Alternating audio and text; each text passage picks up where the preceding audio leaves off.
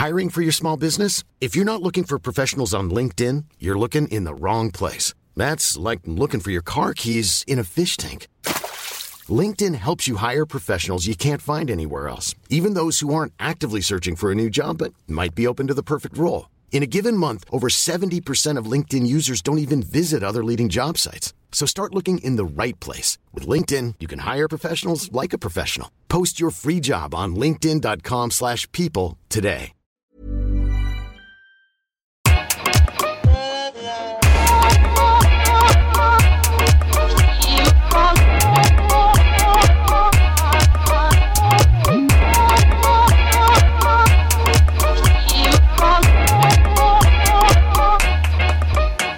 Bonjour Okaya. Bonjour Grace. Bienvenue dans ce nouvel épisode de Kif Taras, le podcast qui saute à pieds joints dans les questions raciales.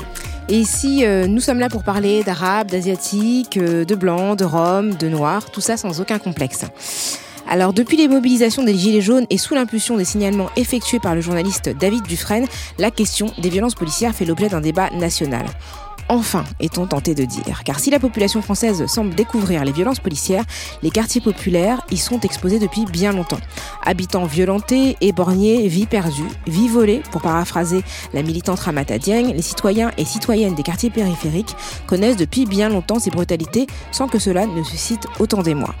Depuis des décennies, les banlieues pauvres s'insurgent régulièrement lorsque leurs habitants meurent entre les mains de la police. Zied Bena, Traoré, Ali Ziri, Yamni, Lamine Dieng, Gaï Kamara, Amadou Koumé, Shaoyo Liu, Ibrahim Abba, Angelo Garan, euh, Adama Traoré et tant d'autres sont morts suite à des interpellations policières ou avec des gendarmes. Des noms peu connus du grand public dont la mémoire hante pourtant leurs proches qui se battent jour après jour. Pour nous parler de ce sujet aujourd'hui, nous recevons Amal Bentounsi, engagé depuis 2012 contre les violences policières.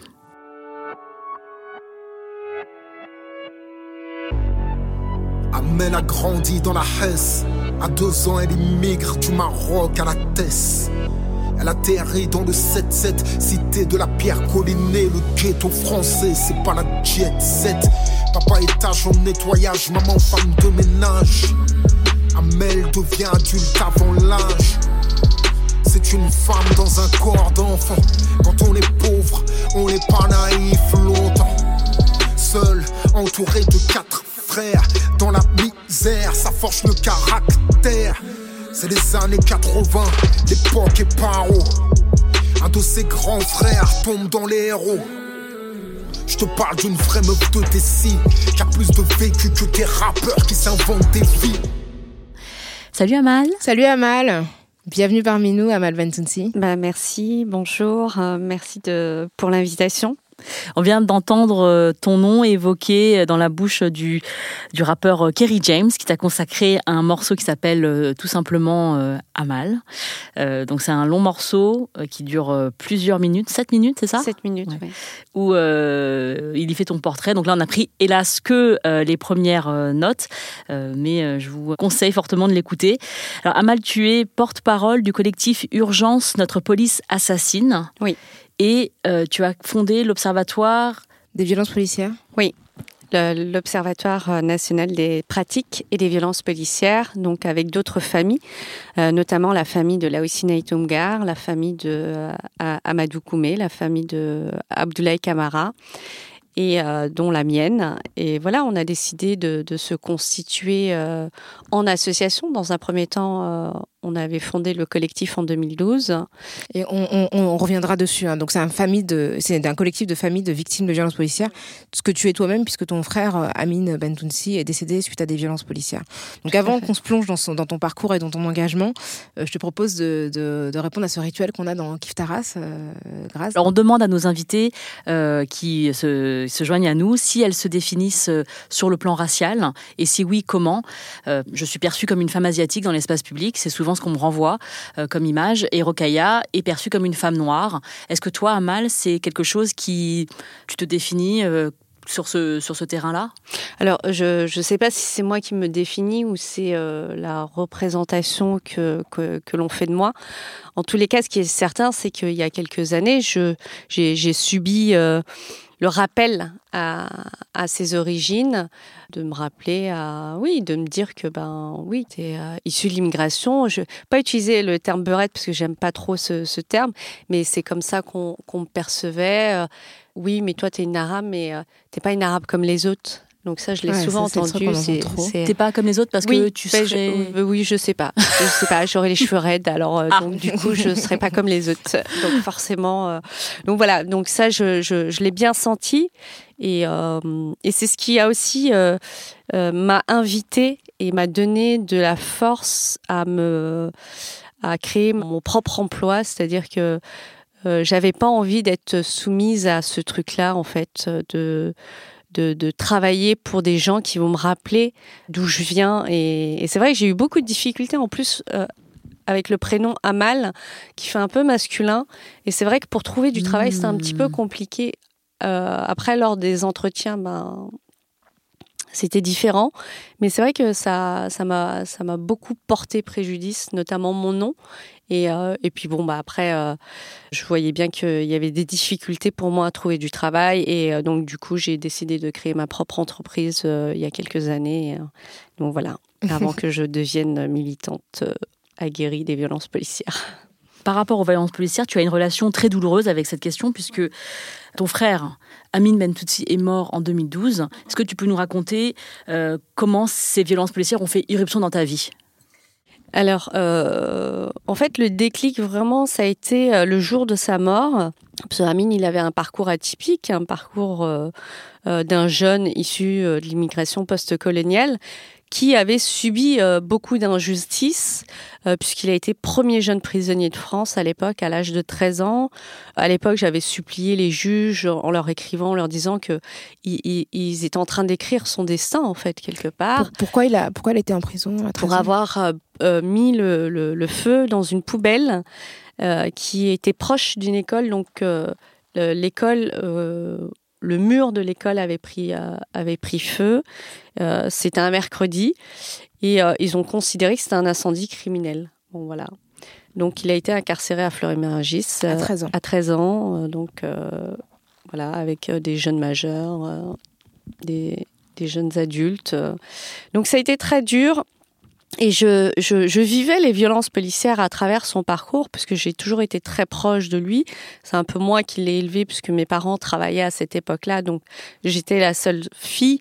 Et euh, du coup, bah, j'avais ce, ce, rôle, comme beaucoup de d'autres euh, jeunes euh, filles issues des quartiers, ont ce rôle-là de, de, remplacer un peu les mamans quand elles travaillent. Et donc, euh, j'avais ce rôle-là. Donc, euh, Est-ce que tu es l'aînée de ta famille? Pas l'aînée, mais j'étais la, j'étais la sœur. Hmm. Voilà. Donc, euh, et donc, du coup, j'avais ce rôle de m'occuper de mon petit frère. Et il me racontait parfois, il me disait, tu sais, nous, dans les commissariats, il y avait un rapport très conflictuel avec la police.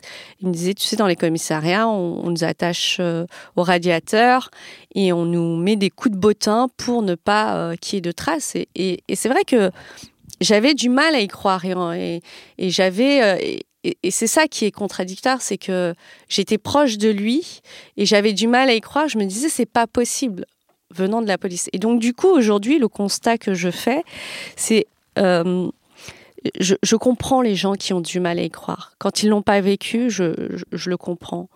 Et, c'est vrai que du coup, tu avais un vécu différent par rapport à ton frère, c'est ça? C'est-à-dire que lui, il vivait euh, les violences policières, et toi, en tant que jeune femme, tu vivais des choses différentes. Je vivais des choses différentes. Déjà, bah, je sortais pas beaucoup, et, et du coup, euh, c'était, euh, oui, c'était l'école, la maison, le, le, ménage, et, et c'est vrai que je, je, je le subissais pas tout ça en fait, cette confrontation euh, avec euh, avec la police, je, je la vivais pas.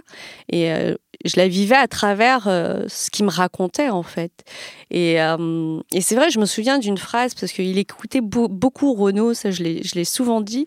Et bon, même si Renaud depuis a, retourné sa veste, mais en tous les cas, il, écoutait la chanson L'Hexagone et il la connaissait par cœur. Et, et, et, il me disait mais écoute les paroles et je lui disais mais c'est quoi cette chanson de beauf? Et Je comprenais pas pourquoi mon frère il écoutait une chanson de Renaud quoi à l'époque et il la prenait à tous ses potes du quartier. Donc c'était euh, c'était c'était assez drôle et puis il me disait mais non C'est mais une chanson qui est très critique vis-à-vis de la Ouais, France. tout à fait, ouais. Mm. Et, euh, et donc, euh, déjà, lui, à l'âge de 15 ans, il avait euh, cette prise de conscience, en fait, et je lui disais, mais. Et je lui disais, mais c'est bizarre, quoi. Et je comprenais pas, en fait, moi, à l'époque, l'hexagone. Et, lui, et, lui, à 15 ans, il avait très bien compris ce rapport conflictuel qu'il avait avec la police. Et, euh, ce rapport euh, conflictuel avec la police, comment tu pourrais le qualifier? C'est-à-dire que c'est un rapport qui découle du racisme qui existe euh, en France, le fait que ces jeunes issus de l'immigration qui vivent dans les quartiers populaires sont traités différemment en raison de leur couleur de peau, aussi parce qu'ils sont issus d'un quartier populaire, donc modeste, donc il y a une, une, sorte de classe sociale aussi qui s'instaure. Est-ce que c'est ça sa prise de conscience que tu, que tu évoques là? Oui, sa prise de. Je, pense qu'il y a un peu de tout. Euh, effectivement, moi, à l'époque, euh, à chaque fois que je reviens dans mon quartier, la Pierre Collinet, quand je rends visite à mes parents ou quand je vais au cimetière, le, quartier déjà, il est très, ex- il est, il est situé loin du centre-ville, loin de la gare. Il faut prendre un bus, il faut sortir. Et je me souviens qu'à chaque fois, euh, quand on sortait, euh, qu'on prenait la voiture.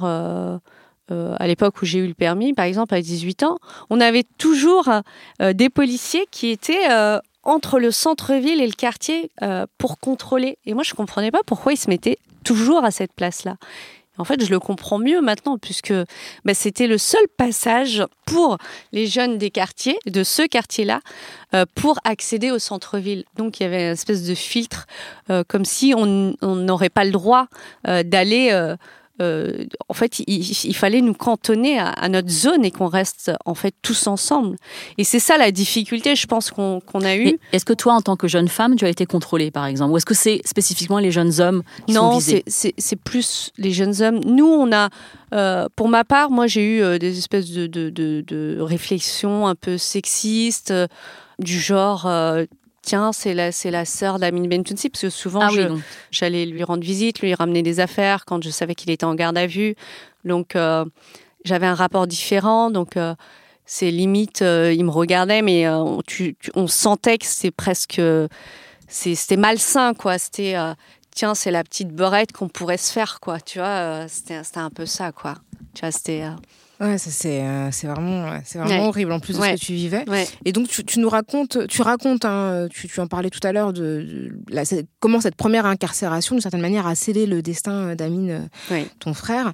Que- quel- à partir de ce moment-là où il a été incarcéré, quelle a été sa trajectoire et finalement comment ça s'est terminé pour les gens qui connaissent pas en fait cette histoire euh, tragique? Ça a été la catastrophe, hein. C'est- c'est-à-dire qu'Amine, il a été marqué par sa première incarcération, Euh, notamment il y a quelques années avant qu'il soit en cavale et qui, euh, je l'avais eu au téléphone et euh, c'est vrai que et, j'ai mon numéro de téléphone qui, a presque 20 ans et euh, j'ai toujours gardé ce numéro de téléphone parce qu'en fait c'est le, numéro de téléphone que mon frère connaissait par cœur en fait.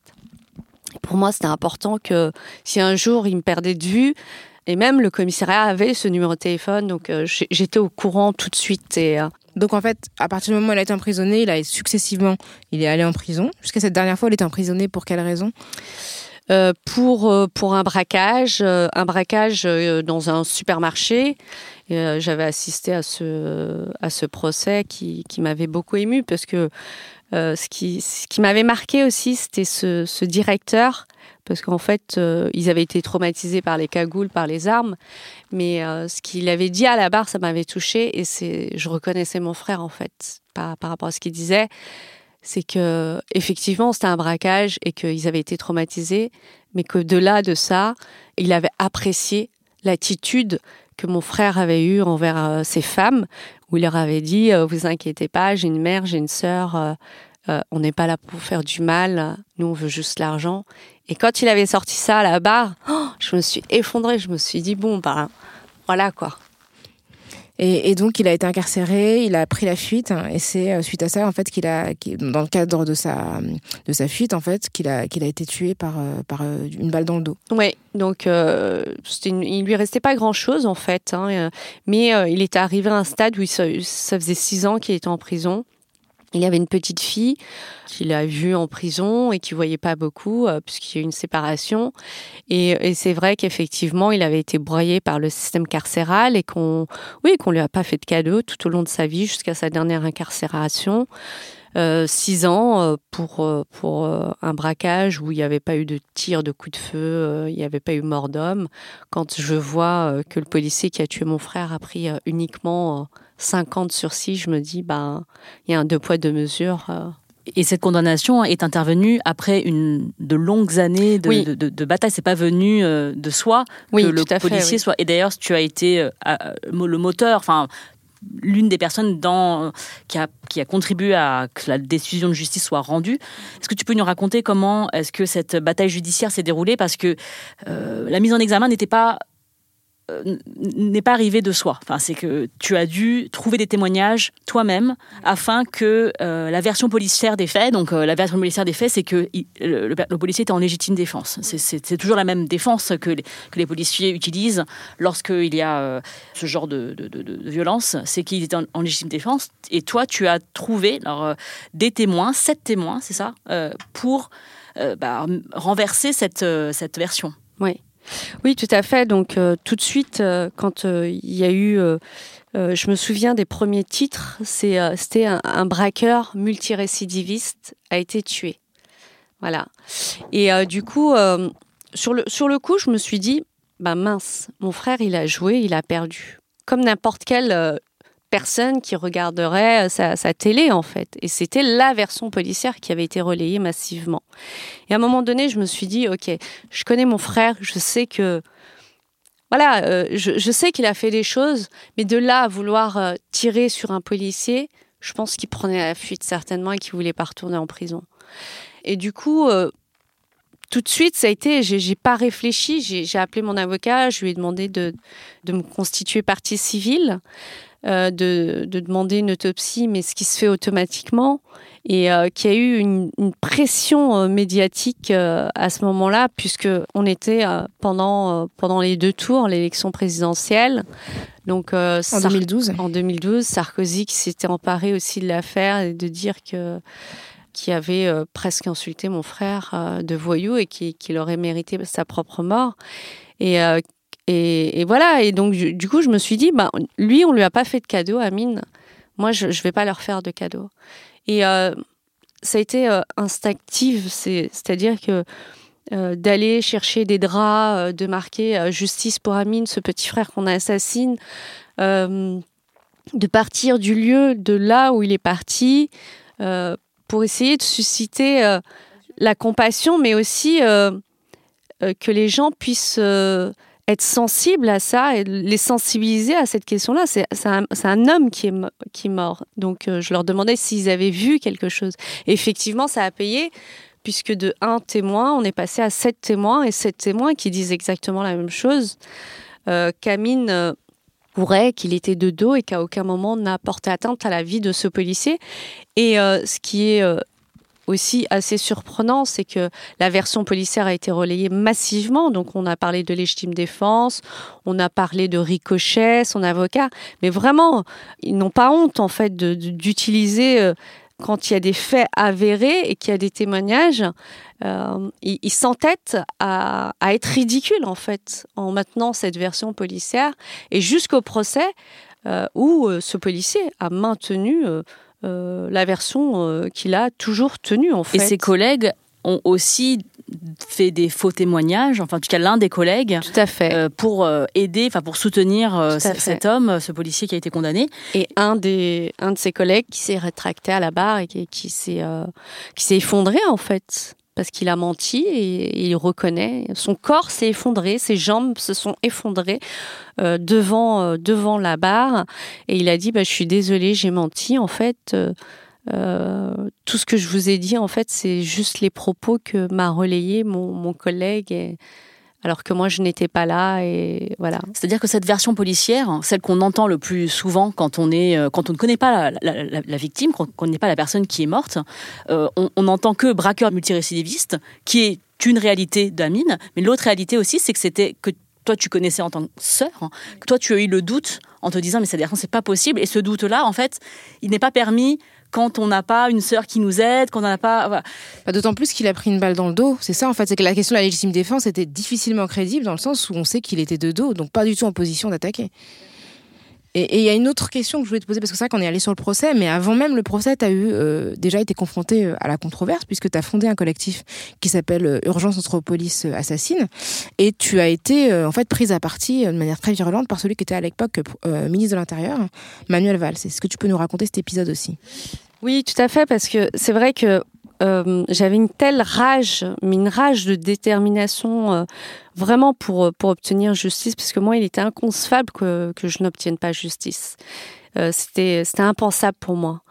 Et, et du coup, après avoir vu les images de l'autopsie de mon frère, ça a été très, très, très douloureux pour moi. Et je me dis, c'est pas possible, on peut pas, je, je ne peux pas ne pas agir. Et, euh, et, donc avec la rencontre d'autres familles qui vivaient le, les mêmes drames, notamment la famille de Wissam El Yamni, la famille de, de, Ramata à l'époque, Ramata Dieng, la sœur de Lamine Dieng, et d'autres familles, on avait euh, en fait, on, on s'est rendu compte qu'on avait exactement nos histoires étaient nos frères n'étaient pas morts de la même façon ni pour les mêmes raisons. Mais en fait le processus il était le même systématiquement. c'est la sœur de la Dieng qui est mort en, 2007 lui euh, par des policiers qui, qui étaient euh, sur qui sont mis sur lui et qui l'ont étouffé. Tout à fait le processus, il est identique à chaque fois, criminalisation de la victime à titre posthume, de façon à la rendre coupable de sa propre mort. Et toutes les histoires se ressemblent, donc nos frères ne sont pas morts de la même façon, ni pour les mêmes raisons, mais en tous les cas, euh, le processus reste identique. Et on le voit encore euh, aujourd'hui, hein, euh, systématiquement, c'est comme ça que ça se passe. Donc pour nous, il était important d'alerter l'opinion publique. Et, et c'est vrai que Urgence, notre police assassine, quand on l'a créé, c'était euh, les gens nous regardaient un petit peu, mais euh, vous êtes sûr euh, de, pouvoir dire ça vous avez même ma propre famille. Hein, euh, euh, moi, à l'époque, ma, ma, famille m'ont dit mais fais attention. Ramata, qui, qui, qui, elle a eu du mal aussi avec le collectif Urgence Notre Police Assassine, bah, parce que parce qu'elle avait aussi des frères et qu'elle voulait pas qu'on, par rapport à sa famille, elle voulait pas qu'il y ait des répercussions. Donc du coup, elle est restée avec son, son collectif Vivolé et elle a préféré ne pas faire partie du collectif Urgence Notre Police Assassine. Donc c'est pour vous dire, euh, la police euh, dans la tête des gens comment ça peut Toi, tu voulais vraiment interpeller, tu voulais créer un électrochoc par rapport à ce qui se passe voilà, moi, sur le terrain. Je voulais interpeller, je voulais même choquer, et puis j'avais plus rien à perdre en fait. J'étais tellement dans une douleur, c'était euh, c'était inexplicable en fait. Je, je, pourrais même pas vous dire. J'avais une espèce de rage, une boule à l'intérieur qui me poussait à faire des choses qu'aujourd'hui je, je, serais incapable de faire.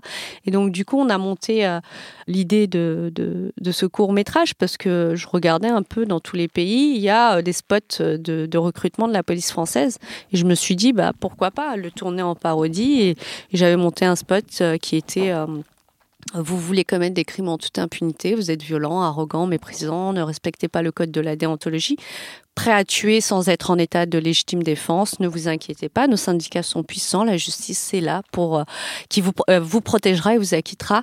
Engagez-vous dans la police française. Donc voilà, donc ça, ça, ça, ça a été euh, très très fort. Donc là, j'avais gagné, euh, j'avais gagné la bataille euh, de la communication et de la visibilité.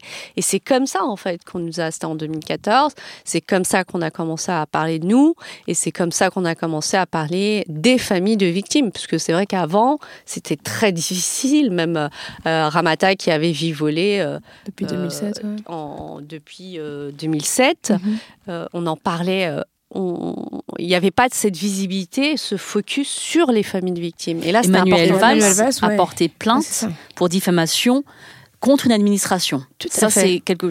Qu'est-il arrivé à la plainte? Alors la plainte, donc il y a eu un procès. Donc ce procès, j'ai voulu en faire une tribune politique parce que au-delà de, de, de l'affaire de mon frère, c'était aussi l'affaire de. C'est ensemble qu'on serait tous forts en fait. Et c'était aussi de pouvoir donner la parole à d'autres familles qui ne l'avaient pas, comme la famille à l'époque de Laoussina Toumgar, de Amadou Koumé, qui est arrivé par la suite. Euh, puisque le procès a eu lieu en 2015.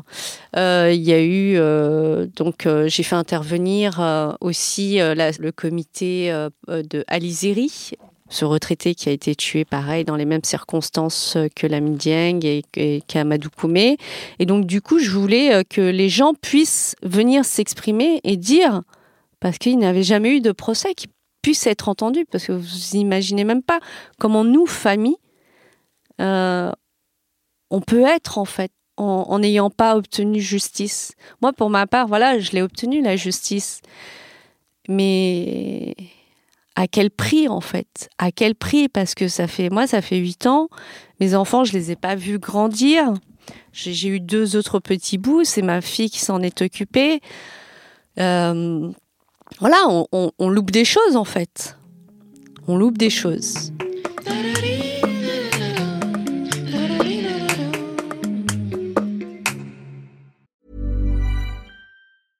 Hiring for your small business? If you're not looking for professionals on LinkedIn, you're looking in the wrong place. That's like looking for your car keys in a fish tank. LinkedIn helps you hire professionals you can't find anywhere else, even those who aren't actively searching for a new job but might be open to the perfect role. In a given month, over 70% of LinkedIn users don't even visit other leading job sites. So start looking in the right place. With LinkedIn, you can hire professionals like a professional. Post your free job on linkedin.com slash people today. Et toi, justement, la question, la question parce que c'est vrai que c'est un combat politique important, mais toi, en tant que personne, comment t'es passé de... Tu disais que tu avais monté ton entreprise, comment t'es passé de commerçante à militante contre les violences policières avec un discours extrêmement structuré sur le racisme systémique, sur les conséquences euh, en fait, euh, des politiques euh, précédemment coloniales et aujourd'hui post-coloniales? Comment, comment tout d'un coup tu découvres cette question-là et tu deviens tout d'un coup une, activiste En fait, je, la découvre, mais je pense que c'est quelque chose qui était déjà en moi parce que cette, cette forme d'injustice, je la supportais pas déjà à l'époque euh, quand j'étais commerçante. Et d'ailleurs, le choix que j'ai fait d'être autonome et d'être indépendante, c'était aussi presque un choix politique. C'est-à-dire, euh, bah, vous voulez pas de moi, bah, ok, allez tous, euh, voilà, et je vais le faire.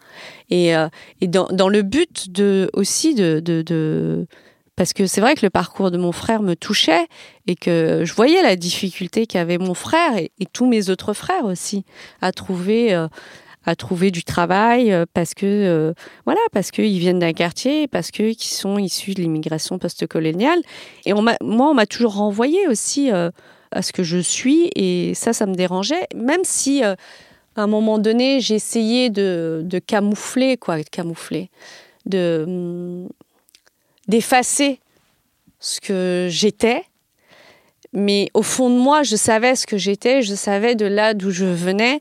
Et l'idée, c'était aussi que je travaille pour que pour euh, donner euh, de la chance, mais aussi pouvoir donner de la chance à mes frères et pouvoir être structuré et de pouvoir euh, les faire travailler un jour aussi. C'était ça le but. Et, et je pense que c'est quelque chose qui était ancré déjà en moi, enfoui, et que et que ça c'est vraiment qu'il y a eu une espèce, une espèce de prise de conscience le jour de la mort de mon frère en fait, vraiment. Ça a été un électrochoc, ça a vraiment été quelque chose qui t'a transformé oui, en fait. Tout à fait. Et est-ce que ça a transformé la manière dont tu voyais la France? C'est-à-dire que nous on vit, enfin beaucoup dans l'idéal républicain et puis surtout en tant que jeune femme, hein, je pense que c'est notre cas à toutes les trois, on n'est pas exposé au même type de violence et pas au même type de préjugés. Donc est-ce que toi tout d'un coup tu as découvert quelque chose de différent de ton pays? J'ai redécouvert. C'est-à-dire que, comme je te disais, c'est quelque chose que j'avais en moi et que j'essayais de ne pas, euh, pour vivre un peu légèrement euh, et pas être dans cette problématique euh, systématiquement. Et, et, je pense que c'est quelque chose que j'occultais en fait, que j'essayais de, de, de, ne pas voir. Voilà, et que oui, c'était une évidence. Et, et, juste pour, pour juste pour se terminer par rapport au procès, donc le, tu as réussi à faire condamner le policier, mais il, même s'il a été reconnu coupable, coupable, il n'a, il n'a, il est toujours policier. Il est toujours policier. Il est, euh, il répond au téléphone. Il est euh, donc euh, je rappelle son nom, hein, Damien Saboudjian. Donc il est à Grenoble. Il est à euh, Police c'est lui qui répond. Donc pendant cinq ans, il n'aura pas d'arme, il n'a pas le droit de porter une arme de service.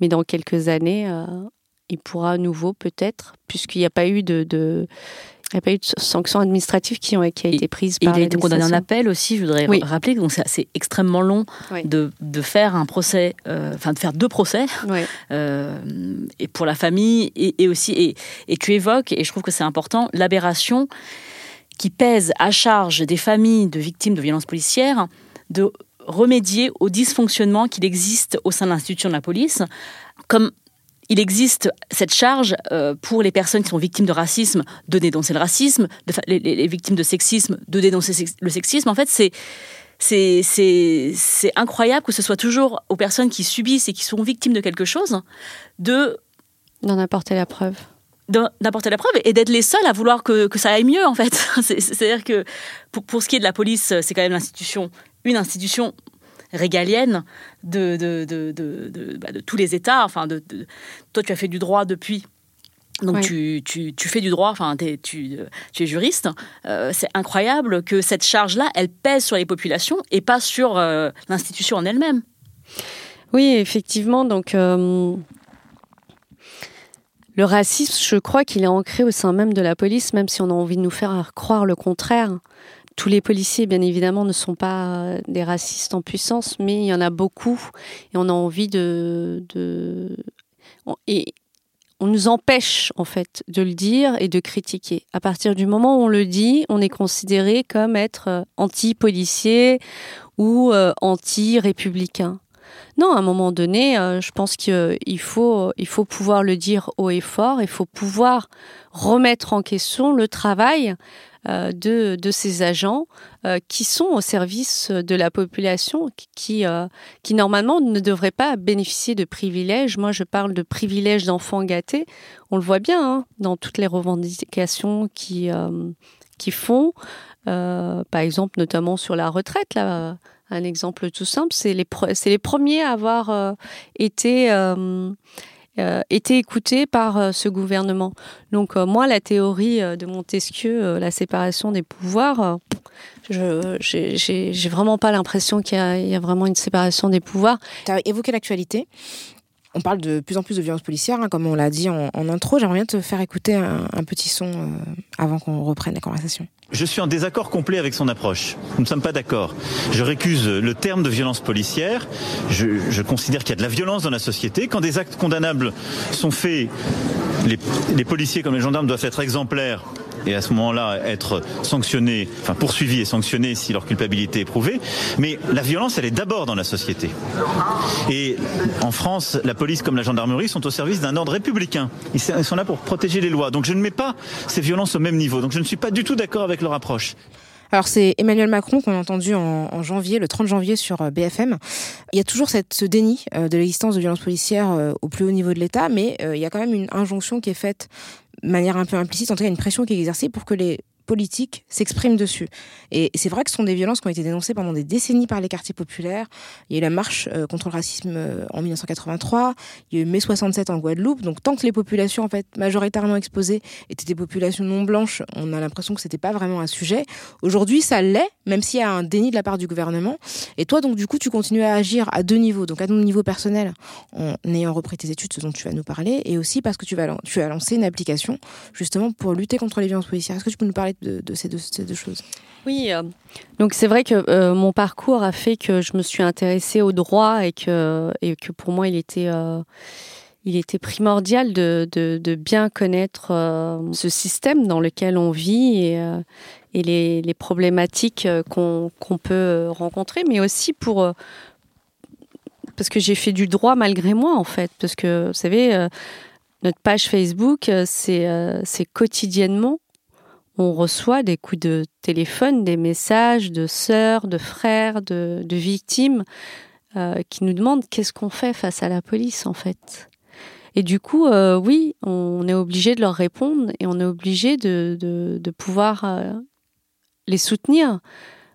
Et on a l'impression qu'on est en train de pallier un manque institutionnel. Est-ce que vous imaginez que nous, famille de victimes, c'est à nous d'aller conseiller les familles et même, il y a une espèce de, de, de, suivi. Euh, c'est presque une thérapie aussi. Parce que moi, quand j'ai des sœurs au téléphone avec qui je reste plus d'une heure et qui me disent Mais Amal, tu sais même pas la force en fait que tu nous donnes. Et alors qu'on a vécu des drames, on a vu des choses, moi pour ma part, j'ai vu des choses, des images de guerre, c'est-à-dire quand tu vois les images de ton frère découpées en morceaux, parce qu'il y a une autopsie et qu'il faut révéler si c'est une balle dans le dos. Euh, une autopsie, c'est pas comme dans un film. Donc, euh, ces images-là, elles restent. Pas toutes les familles, mais c'est un traumatisme. Et on n'a aucun suivi, c'est-à-dire qu'au contraire, on va essayer de nous attaquer, on va essayer de nous poursuivre en justice, on va essayer de voilà nous mettre des bâtons dans les roues, on va essayer de nous renvoyer à, à, notre place de sœur de, de délinquants, et que, tout ça ne serait pas légitime de demander la justice, on n'irait pas loin et qu'aujourd'hui on a le sentiment que ces policiers sont, deviennent juges et bourreaux, c'est-à-dire qu'ils sont vraiment, qui se sentent au-dessus des lois. Et, on peut le voir aussi, enfin, je, me permets d'interrompre, mais Assa Traoré te cite euh, dans son premier livre comme étant ayant été Assa Traoré, donc la sœur d'Adama Traoré qui est mort en 2016, lui entre les mains des gendarmes, elle te cite. Et c'est vrai qu'elle-même, elle, s'est retrouvée en fait mise en examen parce qu'elle a nommé les gendarmes euh, qu'elle considère comme étant à l'origine de la mort de son frère. Donc c'est vraiment cette criminalisation dont tu parles. tout, à fait. tout à fait. Dès qu'ils sentent que euh, y a une pression politique, qu'il y a une sensibilisation de l'opinion publique à travers les combats et tous les outils qu'on pourrait mettre en place, euh, oui, il y a une, forme de, criminalisation de façon vraiment à ce qu'on à nous rappelle que en fait on n'a pas le droit, on n'a pas le droit de critiquer la police. C'est vraiment ça en fait. Et moi je me bats pour ça. C'est d'ailleurs la raison pour laquelle j'ai repris mes études parce que moi. Euh, si un jour je, suis amenée à être avocate, je, prendrai uniquement des affaires de violence policière. Je ne ferai pas ça pour l'argent. Euh, ça sera par euh, conviction, par euh, voilà, et puis parce que quelque part c'est beaucoup d'autres petits frères qui, sont amenés à, subir ça, et qui mieux d'autres que moi pour pour comprendre et pour pouvoir les défendre, parce que c'est vrai que la difficulté aujourd'hui c'est de trouver des avocats qui ont une paire de et qui qui y vont quoi, et qui ne cherchent pas que la lumière ou la notoriété, mais que vraiment que c'est quelque chose qui les touche. Et euh, on en a quelques-uns, hein, bien évidemment. Et, vraiment, moi, j'invite euh, vraiment euh, la jeunesse à, se pencher, à faire des études, soit pour devenir avocat, soit pour devenir magistrat, parce qu'il faut que cette problématique, elle avance et, que la question des violences policières, elle soit traitée et qu'on arrête avec ce déni de justice. En 2012, on n'en parlait quasiment pas. Moi, j'ai quand même beaucoup d'espoir. Vraiment, même si on a le sentiment que les choses n'avancent pas, moi je vois l'évolution de, depuis 2012 jusqu'à maintenant. Bien évidemment, il y a eu euh, les mouvements euh, euh, sociaux qui ont fait que les violences policières soient, on en parle un peu plus. Malheureusement, bah, profitons de tout ça pour pour essayer de faire quelque chose, d'être productif et de, mettre une surveillance citoyenne. Et c'est d'ailleurs euh, ce qu'on est en train de faire, puisque l'application qui s'appelle UVP, euh, Urgence Violence Policière, euh, c'est une application qui va pouvoir permettre aux gens de, de filmer de filmer les policiers des scènes de violence policière donc, euh, c'était pas une, application euh, pour faire une application vidéo pour faire des vidéos. C'est euh, une application où, quand à partir du moment où la personne appuie pour enregistrer la vidéo, la vidéo nous est envoyée automatiquement sur nos serveurs. C'est-à-dire que nous, famille de victimes, on aura la possibilité d'avoir des éléments de preuve contre ces policiers et en tant qu'association aussi, puisque il faut rappeler que le collectif s'est transformé, même si euh, le collectif reste le collectif, mais qu'on a une association qui est l'Observatoire national des pratiques et des violences policières. Donc on aura aussi une qualité à agir puisque c'est prévu dans nos statuts et, euh, et qu'on se rend compte qu'à chaque fois que les victimes des gens, euh, des, personnes qui ont été victimes de la police ont du mal à aller jusqu'au bout et du coup l'idée c'est aussi de travailler avec un collectif d'avocats qui seraient prêts à prendre des affaires euh, avec l'aide juridictionnelle parce que les gens ont besoin de réponses et, et c'est vrai que la c'est quand une partie des, des, des, des frais d'avocat sont pris en charge par l'État. Tout à fait.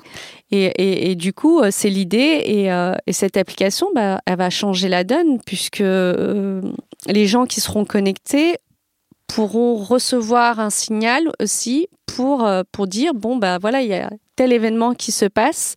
Euh, nous, on les préviendra. C'est géolocalisé. Voilà, il y a une géolocalisation mmh. très précise. Et euh, du coup, on pourra informer les gens qui sont autour d'aller euh, en renfort et d'aller filmer euh, ce qui peut éventuellement se passer.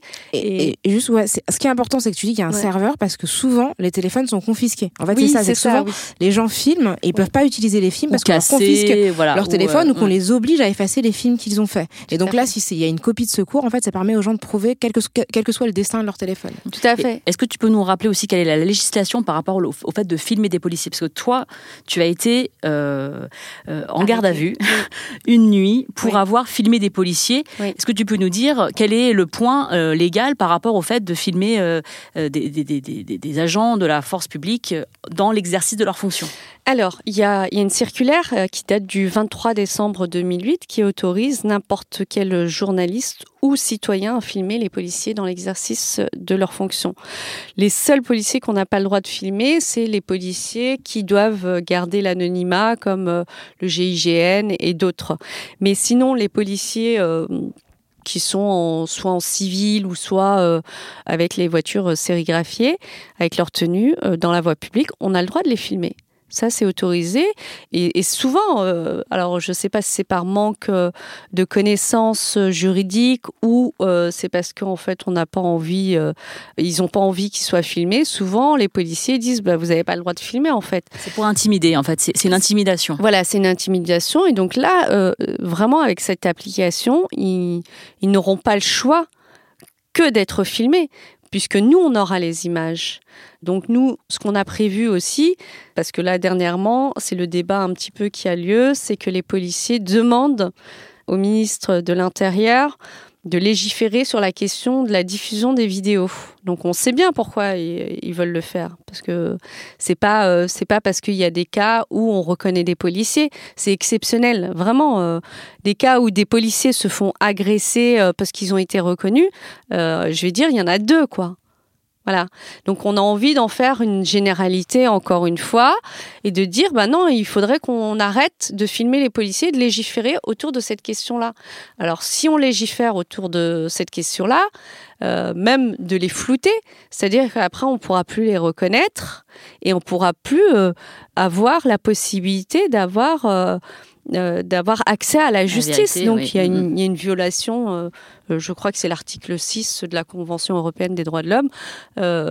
et donc on n'aura plus accès à, un procès et, équitable et, et on n'aura plus la possibilité de pouvoir filmer ces policiers. C'est vrai que cette application, c'est aussi, il faut le rappeler, hein, c'est le fruit de l'observation qu'on a depuis, depuis ces années par rapport à leurs réponses, par rapport aux faits. Et, donc, du coup, on a prévu tout ça. C'est-à-dire que sur nos serveurs, on recevra la vidéo euh, des policiers euh, en question sans que leur euh, visage soit flouté. Mais si la législation change entre-temps, on a prévu le floutage des policiers. en tous les cas, ce qui est certain, c'est que on les aura en notre possession et qu'on aura une qualité à agir et qu'on pourra les mettre à la disposition de la justice. Donc, d'où l'intérêt euh, de euh, là je fais ma petite promo même si euh, le but c'est pas de gagner de l'argent ou quoi que ce soit mais on en est très fiers de cette application parce que c'est vraiment une idée des familles quoi. Et c'est notre petit truc c'est notre petite arme. Et donc voilà. Donc si ça peut comment ça comment s'appelle l'application? Alors l'application s'appelle UVP pour dire urgence violence policière et elle, est disponible donc il faut la télécharger et euh, voilà c'est notre euh, ça sera une petite arme qu'on aura dans notre téléphone pour, pour lutter contre l'impunité policière, pour se protéger. Et... Euh, et... on vous rappelle que selon le défenseur des droits, un jeune homme qui est perçu comme arabe ou noir a 20 fois plus de risques d'être contrôlé qu'une personne appartenant à une autre tranche de la population. On sait aussi, selon l'Association des chrétiens pour l'habitation de la torture, que 90% des personnes qui meurent entre les mains de la police sont des jeunes hommes issus des quartiers populaires. Donc cette application sera un outil pour que ces chiffres baissent, ces chiffres et, que le, le, nombre de personnes qui sont qui meurent aux mains de la police ou sont blessées. Alors en 2019, c'était 26 personnes, et on espère que pour 2020, ce, ce chiffre bah, ouais, diminue, drastiquement. Quoi. Et il faut rappeler aussi que la France a été condamnée à plusieurs reprises par la Cour européenne des droits humains, interpellée de manière aussi récurrente par les Nations Unies. Donc ça veut dire que vraiment la France n'est pas un pays qui se comporte bien de ce point de vue-là en termes de traitement de la population. Malheureusement, on doit terminer. On a énormément de choses. On a préparé plein de questions à poser à, Mal, mais euh, bah, on est limité par la durée euh, de, du podcast. Mais c'était vraiment un plaisir de te recevoir. Bah, merci à vous. N'hésite pas à continuer à donner des informations sur euh, ton action. on sait que tu es en pleine période d'examen en ce moment, donc on te remercie d'autant plus d'être venu, faire une petite pause dans Kif Taras pour nous parler de cette question importante qu'on n'avait pas évoquée de cette façon-là depuis le début de l'existence du podcast. Donc tu es une figure vraiment importante de cette lutte-là, qui lutte sans relâche depuis longtemps et qui transmet. Bah, merci. Donc on est très très honoré de t'avoir reçu, euh, cher Amal. Bah, le combat continue pour nous. Merci Amal. Écrivez-nous euh, à kiftaras at binge.dio. Et aujourd'hui, Kiftaras est un podcast produit par Binge Audio et réalisé par Mathieu Thévenon. On se retrouve dans 15 jours pour une nouvelle plongée dans les questions raciales. Merci, Merci Amal. Salut Merci. Salut.